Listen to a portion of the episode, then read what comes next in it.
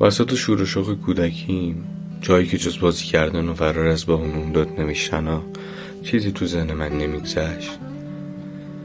حس کردم که غریبم. اینکه خودم رو نمی‌شناسم این همین دویدنم بیفایده است. بزرگتر که می‌شدم مثلا قوی تر می‌شد و شبا جنازه بودم رو بالشم. نه حاصله درس خوندن داشتم.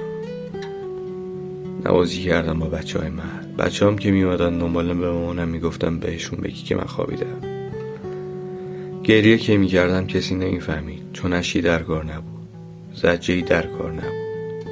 همش فریاد خاموشی بود که ته دلم می‌زدم. گاهی هم دو سه قطره اشکم از دستم در می‌رفت.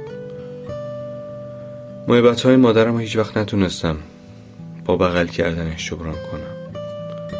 حتی رون نشده بهش بگم که چقدر دوستش دارم. پدرم که مظهر غرور و مردونگیه حتی یه بار کامل ندیدمش. چون خجالت میکشیدم تو چشاش نگاه کنم.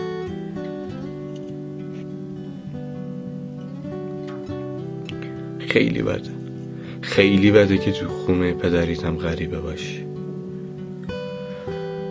تو جمع های بیرون و جمع های خانوادگی همیشه اون پسر آرومه که تو آخر صحبت می‌شد و همیشه مورد تمسخر قرار گرفت.